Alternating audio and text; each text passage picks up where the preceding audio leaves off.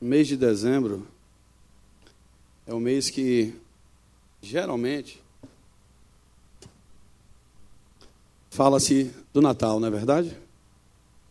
Quando a gente vai à igreja no domingo de manhã, dia 25 de dezembro, a gente imagina que alguém vai falar sobre o Natal, não é verdade? Às vezes não é assim.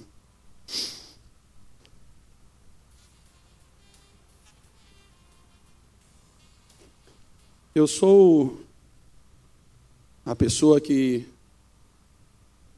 prega por menos tempo nessa igreja. Em função do meu trabalho, em função das minhas viagens.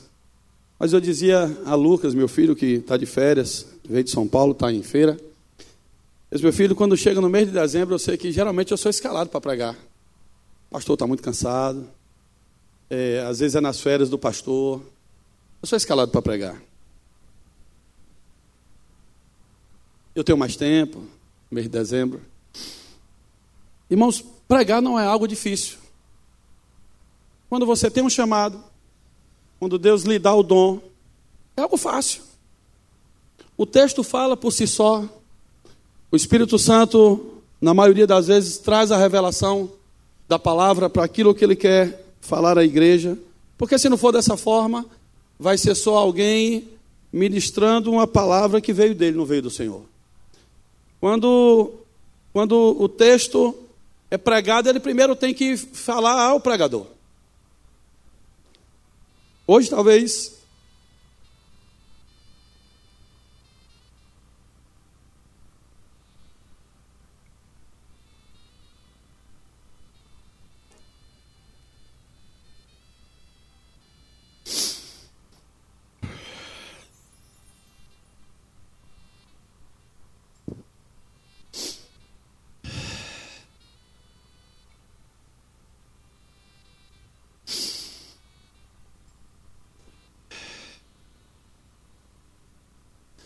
Hoje talvez seja o dia mais difícil de pregar nessa igreja.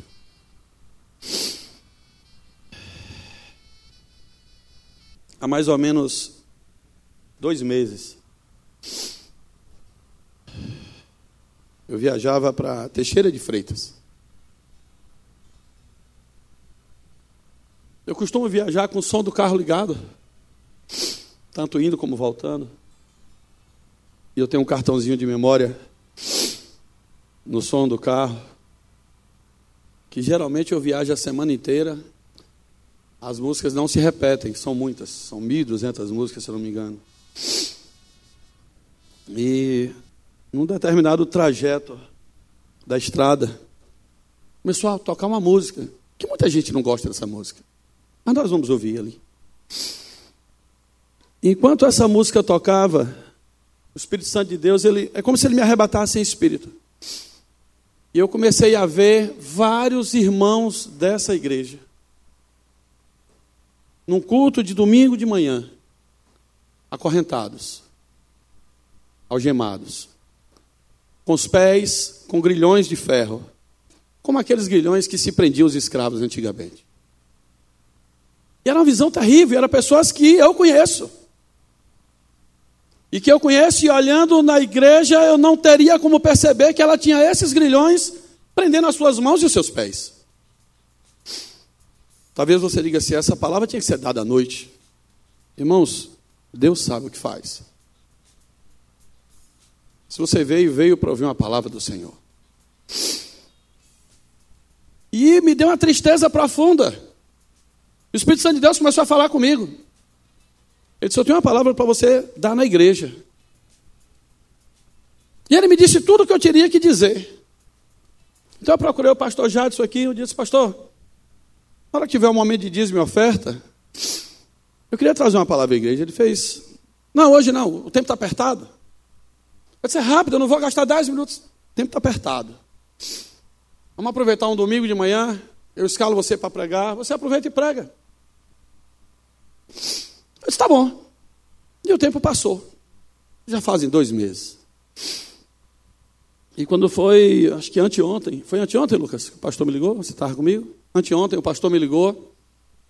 Eu já sei quando ele vai me escalar para pregar. Ele pergunta assim: Você vai estar aí tal dia? Vai viajar? Eu digo: Não. Você pode pregar? Eu disse, Posso. E aí minha esposa perguntou ontem à noite: Já preparou a palavra? Eu fiz: Está aqui. Só falta botar no papel. Você sabe o que é prisão, irmão? Você tem ideia do que é uma prisão? O dicionário, fui buscar ontem à noite. Prisão, detenção, ação de prender, aprisionar, cativeiro, clausura, local fechado, laço que limita ou acaba a liberdade de alguém. Quando criaram a prisão, criaram para corrigir homens. Mas todos nós sabemos que a prisão não corrige o homem. Ele piora ele. Ele se torna pior. Tudo que não presta, ele aprende lá dentro. A primeira vez que eu ouvi alguém falar sobre fortalezas da mente foi o pastor Jades, muitos anos atrás. E ele dizia que quebrar as fortalezas da mente não é fácil. É difícil, porque ela está aqui dentro. Quebrar uma algema é fácil, você arruma uma serra e corta, com a chave você abre, mas a mente não é fácil quebrar essas cadeias. Eu fui pesquisar nisso aqui, vocês vão entender daqui a pouco. E o Senhor começou a ministrar na minha mente o seguinte: quando eu estou preso emocionalmente, enquanto eu não me liberto, é igual estar numa prisão de quatro paredes, eu só pioro. Quando o elemento está preso, a única coisa que a mente dele pensa é em sair dali. Mas a mente diz a ele: você não pode sair. Você tem uma cela na sua frente, quatro paredes, uma laje embaixo e outra em cima, você não pode sair. Bem, se eu não posso sair enquanto eu estou aqui dentro, eu tenho que pensar em fazer alguma coisa, em ganhar dinheiro. Aí eu lembro que eu tenho amigos lá fora que podem roubar e me devem favores. É um elemento que eu poderia ter matado e não matei, ele me deve a vida dele. O celular hoje dentro da cadeia é a coisa mais fácil que tem. E eles maquinam os crimes de lá de dentro. E nós somos as vítimas aqui fora, não é verdade? A fortaleza da mente é do mesmo jeito. Enquanto, irmãos, nós estamos presos na nossa mente, o nosso corpo sofre. Enquanto a nossa mente está presa, nós não conseguimos produzir. Quando a nossa mente está travada, trancada, o seu corpo não reage a estímulos. Nada é prazeroso. Alguém já esteve devendo aqui de não poder pagar seus débitos? Levanta a mão. Você conseguiu? Como é seu nome, varão? Você? De cá? Sim. José Pereira, era fácil aqueles dias? Eram fáceis? Você conseguia fazer alguma coisa? A gente não consegue nem dormir. A gente não consegue raciocinar. A gente não consegue produzir nada. Nos tornamos uma pilha e explodimos com a maior facilidade. Uma pessoa, a esposa lhe diz alguma coisa, você entende que ela está lhe reclamando e você fica uma pilha dentro de casa. Irmãos, a visão que o Senhor me trouxe desta igreja, de muitas pessoas que eu conheço, era uma visão terrível. Irmão, solta essa música. Cadê a pessoa que está operando ali? Eu queria que você fechasse os seus olhos e pensasse no que prende você. Pense bem no que prende você. Eu não vou dizer qual é o texto porque eu iria induzir você a pensar. Mas eu queria que, do mesmo jeito que o Espírito Santo ministrou ao meu coração, ele ministrasse ao seu coração. E você parasse para pensar no que tem prendido você o que tem aprisionado a sua mente e você não tem conseguido ser aquilo que Deus quer que você seja. Pode soltar aí, varão.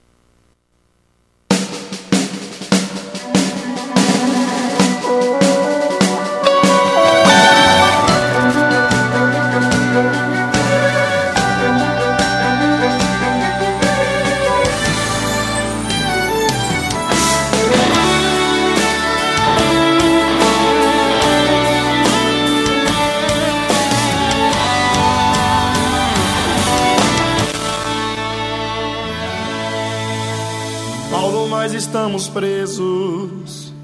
Paulo tá tudo doendo. Silas, eu também tô com dor, mas mesmo assim eu sou adorador.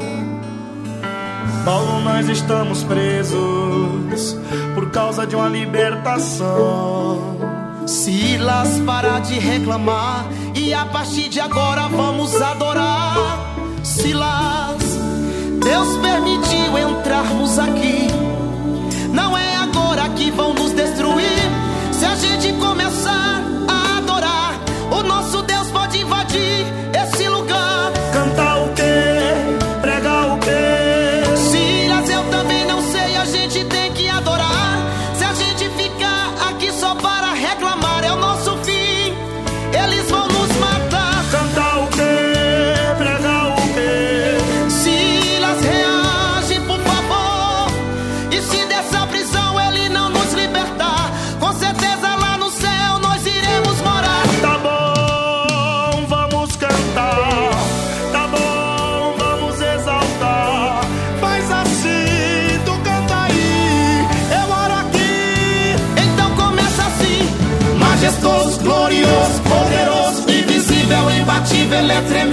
Anda em cima do mar. Paulo, eu tô todo machucado. Mas o meu corpo tá ficando arrepiado. Majestoso, glorioso, poderoso, invisível, imbatível, ele é tremendo e anda em cima do mar. Silas acabou de acontecer, o chão acabou de tremer, o chão tremeu, o chão tremeu, o chão tremeu, o chão tremeu. Paulo, eu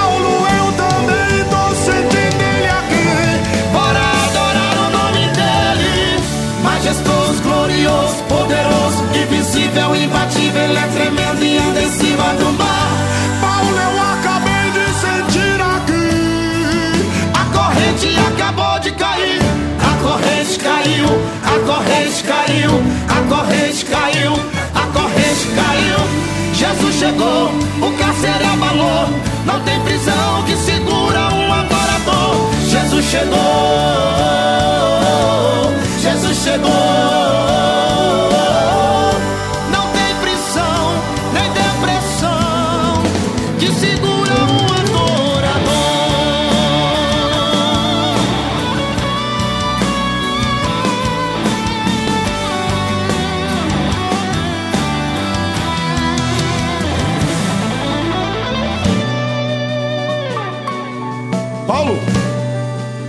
Sentindo o que eu tô sentindo, Paulo? Eu tô sentindo uma coisa muito boa aqui, Silas. O chão tremeu, as paredes se moveram. Todos os presos foram soltos. É? Só que tem um problema, Paulo. O imperador da Roma vai nos chamar e vai nos perguntar o que foi que fizemos pra sair daqui. Eu já sei. Eu vou falar assim, ó. Desceu na terra, ele é varão de guerra, forte e majestoso, todo poderoso. A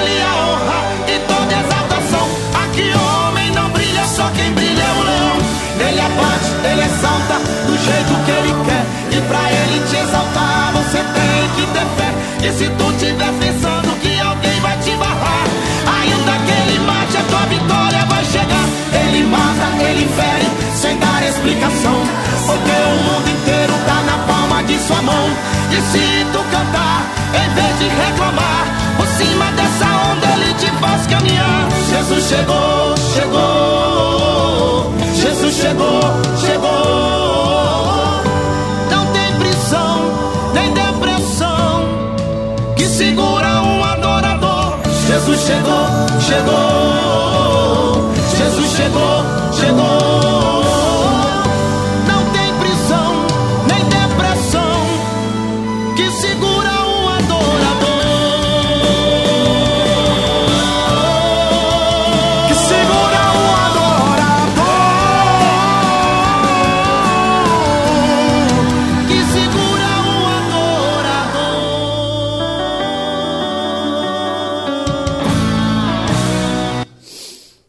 Aleluia. Abra sua Bíblia em Malaquias capítulo 3.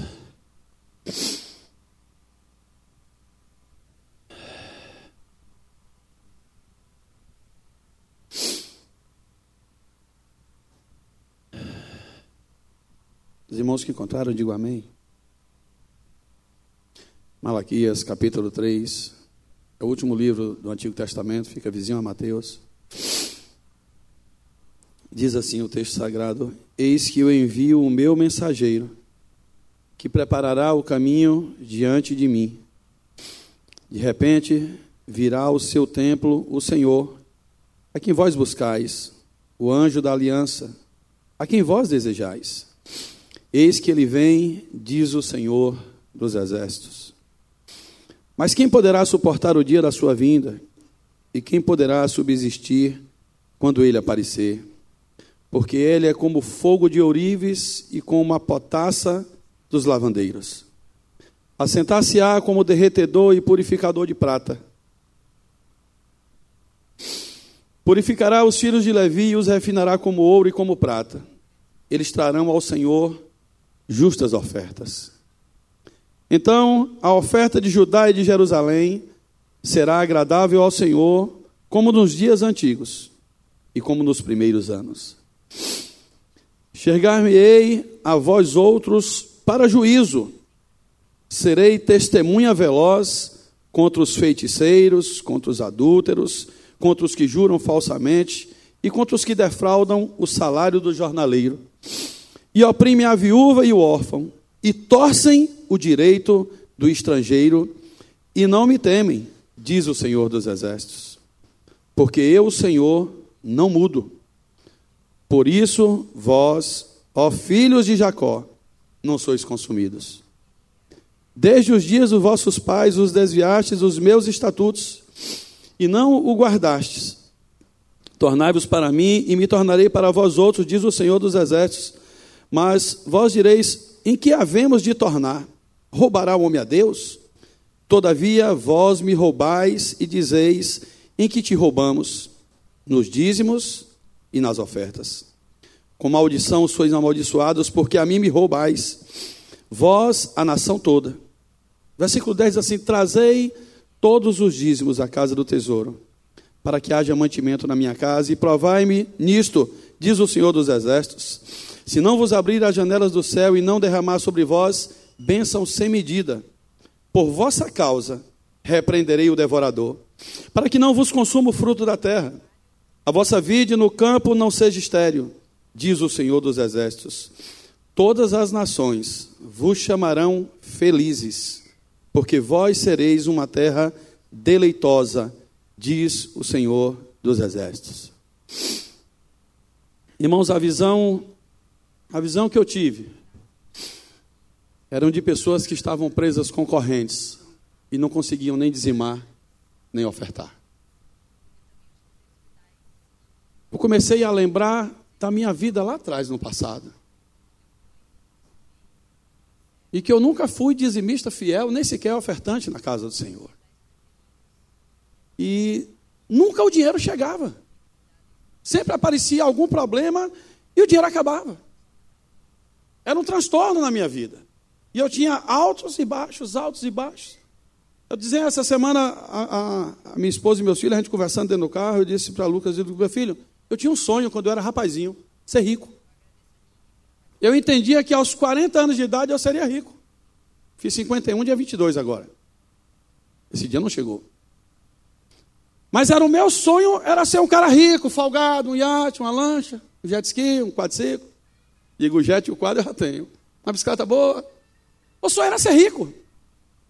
Sabe, irmãos, o tempo vai passando e nós começamos a perceber que nem de todo dinheiro é riqueza. Aí se você pergunta, tem se você é um cara rico? Não, eu não sou um cara rico. Mas eu posso comprar tudo que eu desejo. O problema é que o Senhor não me, não me deixa desejar aquilo que eu não posso comprar. Então ser rico é quando você consegue desejar aquilo que você pode comprar. Eu ouvi o pastor Cláudio Duarte dizendo que Deus é responsável pela entrada, pelo que entra no nosso bolso. Mas nós somos responsáveis pela saída. Então, como você gasta o seu dinheiro, irmão, é responsabilidade sua. E isso tem prendido você. Quando nós não conseguimos, irmão, ser dizimistas, nós ficamos presos. Nós ficamos presos a uma cadeia. E essa cadeia, ela não, não simplesmente se refere a dinheiro. Os problemas começam a acontecer conosco que você começa a perguntar Deus não se lembra de mim. O Senhor se esqueceu de mim. Olha o que, é que diz o texto sagrado aqui, ó. no capítulo 3. As pessoas naquela época elas questionavam Deus. Elas diziam a Deus: O Senhor não se lembra de nós. Mas por que isso? Os israelitas pensavam assim. Nessa época aqui, os reinos em volta de Israel começaram a prosperar, começaram a crescer, as pessoas começaram a enriquecer, e o povo israelita começou a observar isso. E eles pensavam: somos nós, filhos de Deus, povo escolhido, nação eleita, escolhidos de Deus, esse povo pagão em volta do nosso reino, em volta do nosso país, eles estão crescendo e ficando ricos. E eles são maus. E eles não são servos do Deus Altíssimo, de Yahvé. Olha o pensamento do homem. Não, eu, porque sou servo de Deus, eu tenho que ser abençoado. Sabe, irmão, o grande problema é que as pessoas não percebiam aqui que eles roubavam do Senhor. Cadê o irmão? O irmão falou assim: Eu vou sentar aqui na frente hoje para receber a cipuada, não foi isso que disse? Mas você não vai chamar ninguém de ladrão, não. Eu disse, não, meu irmão, quem é esse? Sou eu para chamar alguém de ladrão. Mas quando Deus disse que o homem está roubando, quem rouba é o quê? É eu que estou dizendo? Quem diz é a Bíblia. Quando você rouba do Senhor, meu irmão, você é ladrão mesmo, você está roubando do Senhor. E quando você rouba do Senhor, você está preso a uma prisão. Isso é uma cadeia na sua mente espiritual. E aquilo que Deus me mostrava era justamente essas cadeias. Mas o Senhor disse a mim naquele dia: Você vai levar um recado para a minha igreja, e eu vou libertar essa igreja. Basta ela dizer que quer. Eu pedi ao irmão que não tirasse essas duas caixas, porque o Senhor disse que o culto seria com essas caixas aqui. Mas vamos lá. Se der algum problema, depois você conversa com o pastor. Quem resolve os problemas é o pastor. Eu não sou pastor, eu sou evangelista. Eis que envia o meu mensageiro que preparará o caminho diante de mim. Ele fala aqui de João Batista. E logo em seguida ele diz: De repente virá do seu templo o Senhor a quem vós buscais, o anjo da aliança. Ele está se referindo a Jesus, ainda em espírito. Ele está falando aqui de duas pessoas. Ele está falando de João Batista e está falando que Jesus viria. Aí ele diz no versículo 2: Mas quem poderá suportar o dia da sua vida? Quem poderá subsistir quando ele aparecer? Porque ele é fogo do ourives e como a potassa dos lavandeiros. Alguém aqui já teve a experiência de ver um ourive fazendo um remendo numa aliança, numa pulseira, numa peça de ouro? Alguém já viu? Você levou para consertar? Já viu? O que é que o cara faz, o ourive? Ele passa fogo na peça de ouro para que ela derreta e deliga. O que Malaquias 3 está dizendo é que o Senhor vem como um fogo consumidor sobre as nossas cabeças. Ele fala também que ele vem como a potassa. Fui fazer uma pesquisa do que era potassa. Cadê? Eu não tenho algum lugar aqui. O sabão de, de lavandeiro é um produto químico, mais conhecido como soda cáustica. É uma soda, usada para produzir vidro. A potássio era usada antigamente pelos lavandeiros do sabão para lavar as roupas. O que ele está dizendo, o que Malaquias está dizendo para nós, irmãos, é que ele vem passar um sabão em nós para lavar. E nessa manhã o Senhor quer lavar as cadeias que nos prendem. Ele quer passar fogo para quebrar as cadeias que nos prendem. É isso que ele quer fazer conosco. Penúltimo domingo do ano. Penúltimo domingo do ano, irmão, não tem Papai Noel com saquinho cheio de presente.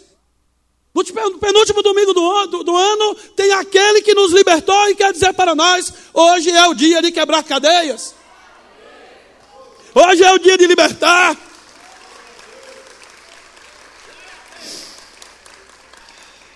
Quem poderá subsistir ao dia da sua vinda?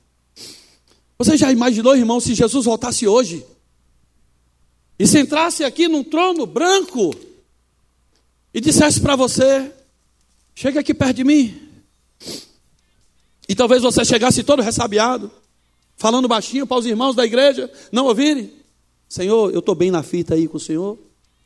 Tá não, filho. Você é ladrão. Eu queria curar você, você tinha um problema de saúde, eu não pude te curar, sabe por quê? Porque você me rouba.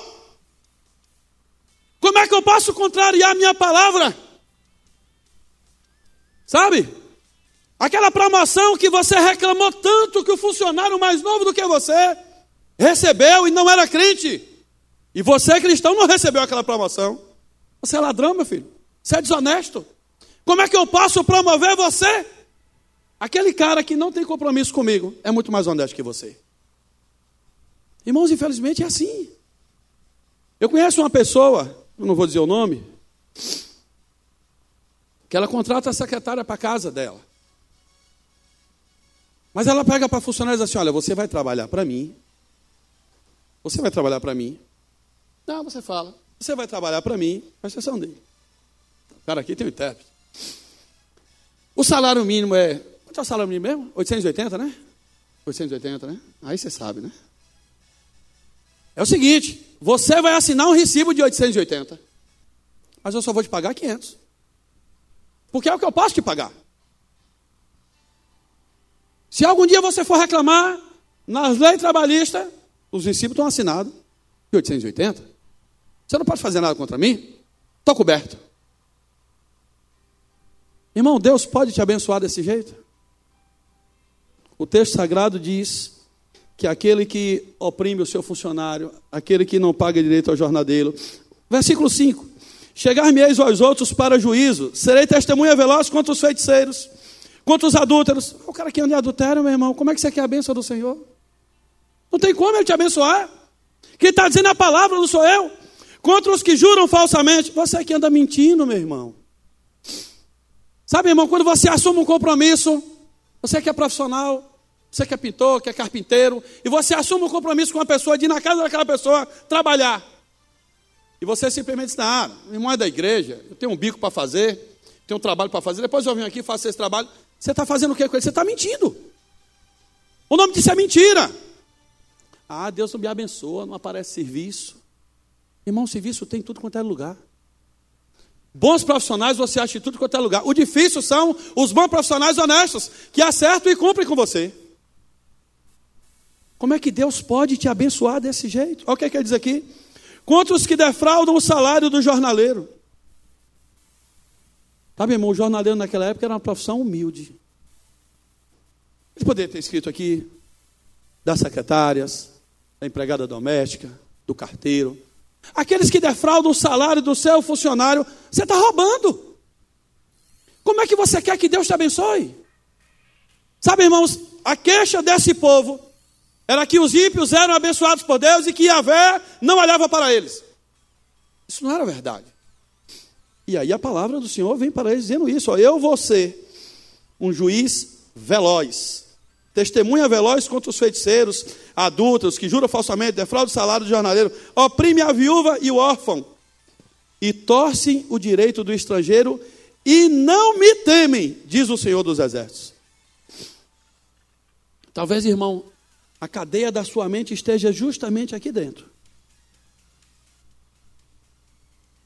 Precisamos entender nessa manhã que o que o Senhor quer é nos libertar. Sabe, irmãos, o, o, nosso pastor, ele não gosta de falar de dízimo. Isso é verdade, toda a igreja sabe disso. Desde o início do seu ministério, ele não fala sobre dízimo. Mas eu aprendi com o meu pastor a ser dizimista. Tudo que vocês estão vendo construído aqui, em todas as campanhas, todas, sem exceção, Lembro de um dia que o pastor disse: Eu nem consultei a esposa, mas ele pegou a chave do carro e disse: Metade do carro vai para a campanha de construção da igreja. A esposa disse: Eu não tinha dúvida. Mas o meu pastor todo ano está com carro zero. A igreja fez uma reunião aqui para aumentar o salário dele. Ele disse: Epa, eu não preciso que aumente o meu salário. Eu vivo muito bem com o que Deus me dá. A sua fidelidade para com o Senhor vai escrever uma nova história na sua vida. E eu não estou falando só financeiramente, não, irmão. A prosperidade do Senhor, quando vem para nós, não é só financeira, ela é em todas as áreas da nossa vida. Prosperidade na área da felicidade. Irmãos, eu vivo a melhor fase da minha vida. Aquele sonho que eu tinha de ser rico, de ser milionário, aquele sonho acabou. Hoje eu entendo que eu preciso trabalhar para formar Lucas, que já está mais perto, Giovana, que tem 12 anos, e eu até brinco com eles, ó, peça a Deus para me dar saúde. Pelo menos até vocês saírem da faculdade. E que eu possa trabalhar. Então eu entendo assim. Hoje, a gente conversava ontem indo para Salvador. Hoje eu vim em função dos filhos. O meu prazer hoje, irmãos, é ganhar almas para o Senhor. Pense no negócio que me dá prazer. É quando eu vou para o SOS Sertão. Irmãos, Deus é tão bom. Observe como são as coisas. A gente estava no povoado de Noventinha, lá em Tanquinho, no penúltimo SOS. Comunidade pobre. Estava acabando o culto, o irmão, o irmão do Campo Limpo tinha pregado, pediu para fazer o apelo. E aí vem uma, tinha uma senhora com as muletas do lado da cadeira, tem até as fotos dela. E alguém disse assim: ah, essa senhora queria que você orasse por, por ela, que ela tem um problema no joelho esquerdo. Eu digo, é mesmo? Já apertei a perna, que eu já não tenho um menisco no joelho esquerdo que foi operado. Ela sente muitas dores, não consegue caminhar. Disse, não, traz ela aqui para a gente orar, mas era algo assim, vamos orar, vamos orar. Irmãos, quem cura é Deus, não somos nós. Gente só precisa orar. E veio ela, vieram umas cinco senhoras, nós oramos, elas foram embora. Outro dia de manhã, os povoados eram seguindo pelo Noventinha, subindo. Nós subimos para São Nicolau, para fazer um trabalho em outro povoado. E o irmão parou o ônibus, desceu do ônibus para poder pegar um transformador. E aí aquela senhora disse, aí, vem cá, vem cá, vem cá, vem cá. Chamou ele. Ele disse, eu estou com pressa que eu vim pegar só um transformador. Disse, Cadê aquele gordinho? Ué? Cadê aquele gordinho que orou por mim? Isso quer diz a ele que eu estou ajoelhando, o joelho está bom, as dores desapareceram. Diz ele que Jesus me curou ontem, na hora que ele orou por mim. Aí eu parei assim mas Senhor, o meu continua doendo. O menisco foi tirado, só não botou de... Não podia ter feito num pacote logo, acertado? Não é? A mesma coisa é o povo de Israel. O Senhor não lembra de mim? O Senhor está abençoando esse povo todo aí que é ímpio, o Senhor não lembra de mim? Aquela mulher não era crente. Mas Deus resolveu curá-lo, meu irmão. Quem sou eu para discutir com ele? A mesma coisa é quando um dia desse o irmão virar para mim e disse assim: Ah, irmão, Deus disse a mim que é para não ir mais para a igreja, não. Eu disse, meu irmão, se Deus disse isso a você, se foi próprio Deus que lhe. Quem sou eu para discutir contigo, meu irmão? O cara está desviado do evangelho. Foi Deus que disse a ele? Não foi. Sabe, irmãos, o texto sagrado ele é, ele é bem claro, ele vai vir para refinar a nós como ouro, com fogo, para tirar as impurezas, para libertar as cadeias da nossa mente. O que, é que diz aqui no versículo 4? Então a oferta de Judá e de Jerusalém será agradável ao Senhor, como nos dias antigos e como nos primeiros anos. Aqui significa, irmãos, que antes, muito antes, nos primeiros anos, as pessoas ofertavam e dizimavam com o coração. Mas isso mudou. O que ele está dizendo é que depois que ele purificar, vai voltar a ser como antes. O que o Senhor me dizia naquela visão era que Ele precisa quebrar as cadeias das nossas vidas, para que nós estejamos livres. E nós cantamos na estante aqui, como é nome? Filho do Homem, não é isso? Me libertou e verdadeiramente serei livre. Ah, meu irmão, eu vou fazer um exemplo prático para você entender como é que funciona. Gilvan, tem dinheiro aí, Gilvan? Tem aí? Tem mil reais aí? Eu sou um bom funcionário. O bom funcionário ganha mais de 880, ganha mil. Tu paga mil alguém lá? Aí eu falo em dinheiro, Gilvão é o cara, viu? Que você precisar, sempre ele anda com mil reais no bolso. Tem mais de mil aí? Eu disse para tu trazer só mil, tu já trouxe mais. Eu estou achando que tu quer me abençoar. Eu liguei para Gilvão ontem à noite, calma, rapaz. Estou agoniado. Eu liguei ontem à noite, Gilvão, eu sei que você é um cara, tem posto de gasolina, então posto de gasolina toda hora entra dinheiro, né? Separa mil reais aí. Ele disse, para quê? Não se preocupe que eu não vou lhe dar prejuízo. Ele, olha lá, o que, é que você vai fazer comigo? Eu disse, não, rapaz, quero dar um exemplo. Eu trabalho no posto Shalom. Gilvan é meu patrão. Hoje é dia 5, dia de eu receber salário. Agora você pode me pagar. Conta aí para eu ver se está certo. Se o senhor vai me dar uma zero. Uma, duas, três, quatro, cinco, seis, sete, oito, nove, 950 mil. Pronto. Tem dez? Pronto. Recebi mil reais. Sabe, irmão? Esse é o dinheiro que o Senhor me abençoou. Fruto do meu trabalho. Qual é o certo? O certo é eu chegar em casa, dizer, bem, se eu recebi mil, quanto é que eu tenho que dar de dízimo? Cem, né? Vou tirar aqui. Olha, dá cem. Deixa aqui dentro da Bíblia que esse é do Senhor. E aí você se ajoelha, Senhor, muito obrigado. O Senhor me abençoa. Eu ganho mil reais naquele posto, todo mundo ganha 280, mas eu ganho melhor que todo mundo, o seu está aqui separado. Sabe, irmão, mas eu moro de aluguel. E por acaso o dono da casa da aluguel é o irmão Gilvan.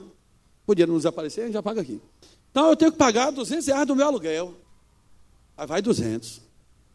Paguei o meu aluguel, irmãos. Sabe, mas além do aluguel eu preciso comer, não é verdade? Tem que fazer uma feira. Começa a ir a mulher lá em casa, eu acho que 200 dá. Eu vou lá no mercado do irmão Gilvan. O irmão Gilvan também tem um mercado, o cara é multiempresário. Faça uma feira para botar comida dentro de casa. Eu digo, rapaz, o do senhor está separado ali, ó. ainda tem 500. Mas sabe, a mulher gosta de comer uma pizza. E o irmão Gilvan também tem uma pizzaria. Aí, João, bota uma pizza para a gente comer aí. Pizza cara de 100. Ah, irmão, você sabe, mulher vaidosa.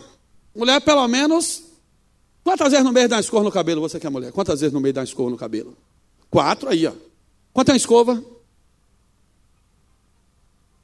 35, 140, mas está na promoção. Irmão Gilvan também tem um salão de beleza. Aí, eu vou deixar 100 para a mulher dando grau nela aí. Lá no Posto Piranga, né? Bem lembrado, irmão. Eu preciso abastecer o carro. Ô, irmão Gilvan, ó.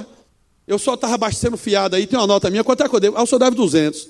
Então, deixa eu pagar o Posto Piranga. A gasolina é boa, não? Ah, tem que pagar a escola. Escolinha Shalom. Irmão Gilvan também tem a escola. Pronto, pagou a escola do menino. Acabou o dinheiro. Ô oh, Jesus, obrigado, Senhor. O dinheiro deu para pagar tudo o que eu devia, Senhor. Só vou esperar o mês acabar. Aí é domingo, irmão. Domingo é dia de você dar o dízimo na igreja.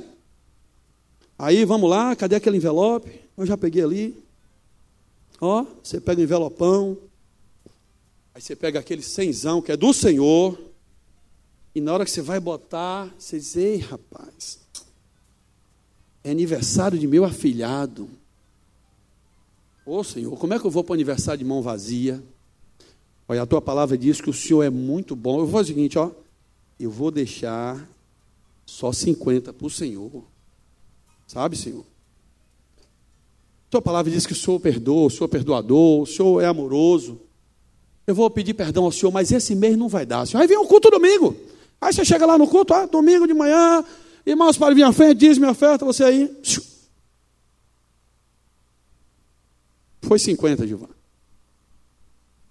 Aí, irmãos, irmão do coração bom.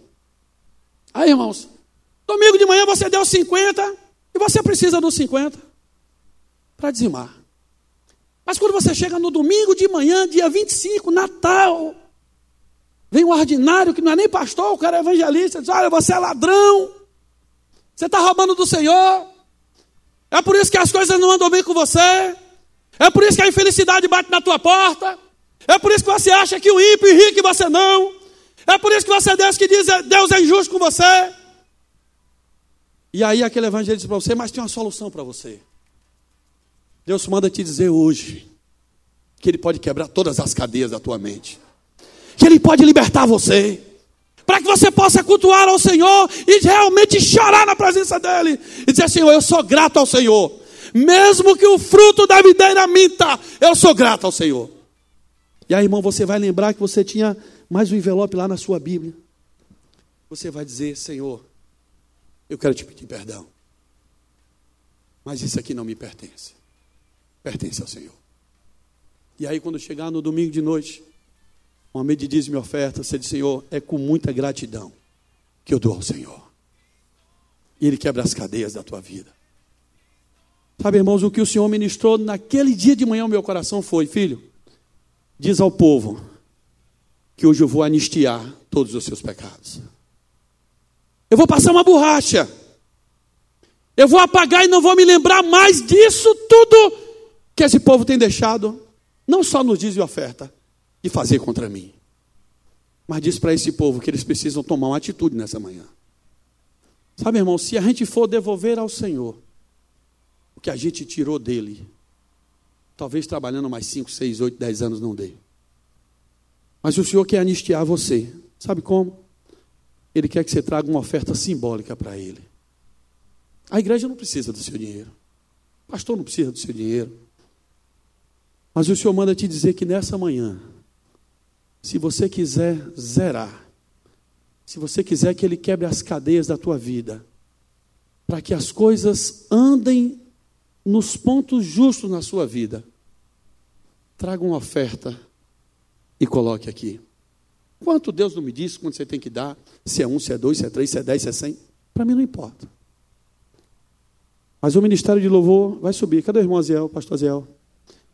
E eles vão cantar aquela música Filho do Homem. Eu quero te pedir em nome do Senhor Jesus.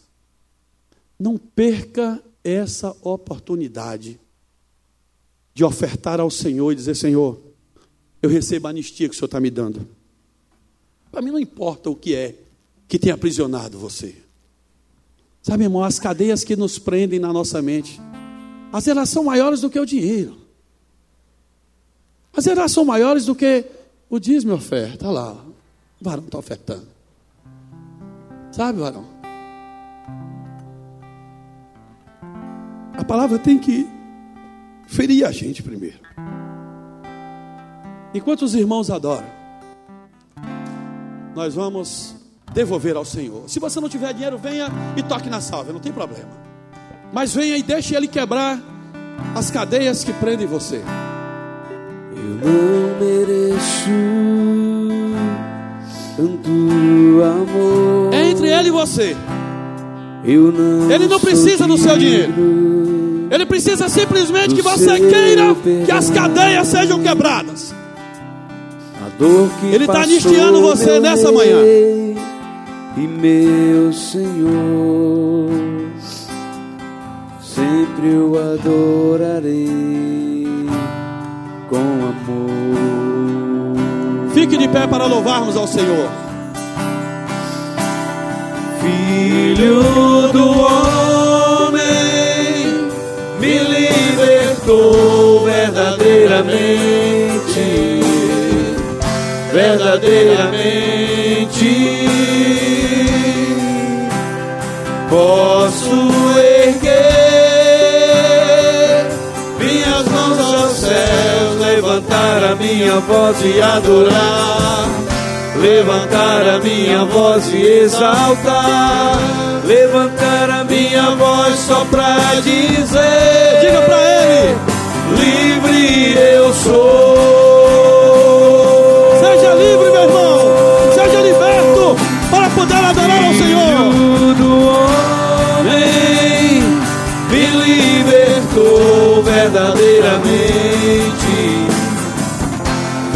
verdadeiramente. Posso erguer minhas mãos aos céus, levantar a minha voz e adorar, levantar a minha voz e exaltar, levantar a minha voz só pra dizer: livre eu sou te adorar, Senhor. Pra te adorar, pra te adorar, pra te adorar, pra te adorar, eu sou livre, sou livre. Pra te adorar, pra te adorar, pra te adorar, pra te adorar, eu sou livre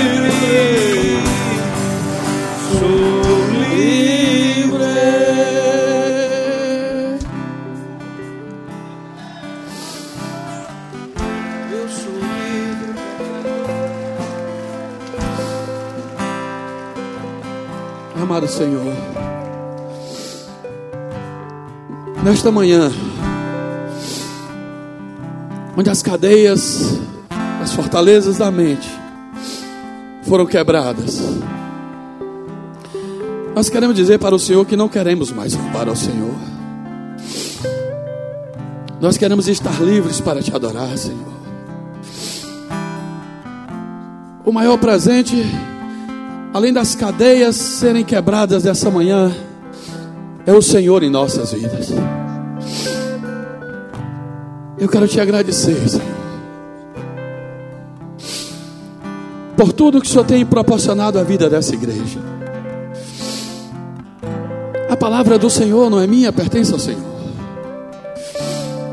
Essa igreja já foi conhecida antigamente como a igreja dos quebrados.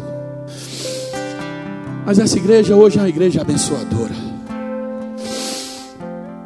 E só o Senhor sabe por que dessa palavra nessa manhã. Quero agradecer ao Senhor por tudo que o Senhor fez, pela felicidade desse homem e dessa mulher,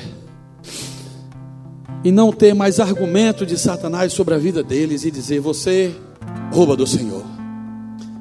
Porque nós vamos poder dizer a ele: Olha, Satanás, o Senhor me anistiou. O Senhor, naquele 25 de dezembro, resolveu me anistiar e dizer que eu não devo mais. E de hoje em diante, você não vai ter argumento para falar nada comigo, nem botar o dedo na minha cara. Porque agora que eu sou livre, eu posso cantar que livre eu sou. Eu posso dizer para o Senhor: Estou aqui, Senhor, de coração aberto, sem que o acusador me acuse, e posso, estando livre, adorar ao Senhor. Como é bom poder adorar ao Senhor. Nós queremos, ó Deus, em reconhecimento à soberania do Senhor, em reconhecimento ao teu amor, e agradecendo ao perdão do Senhor, dá uma salva de palmas para o Senhor nessa manhã.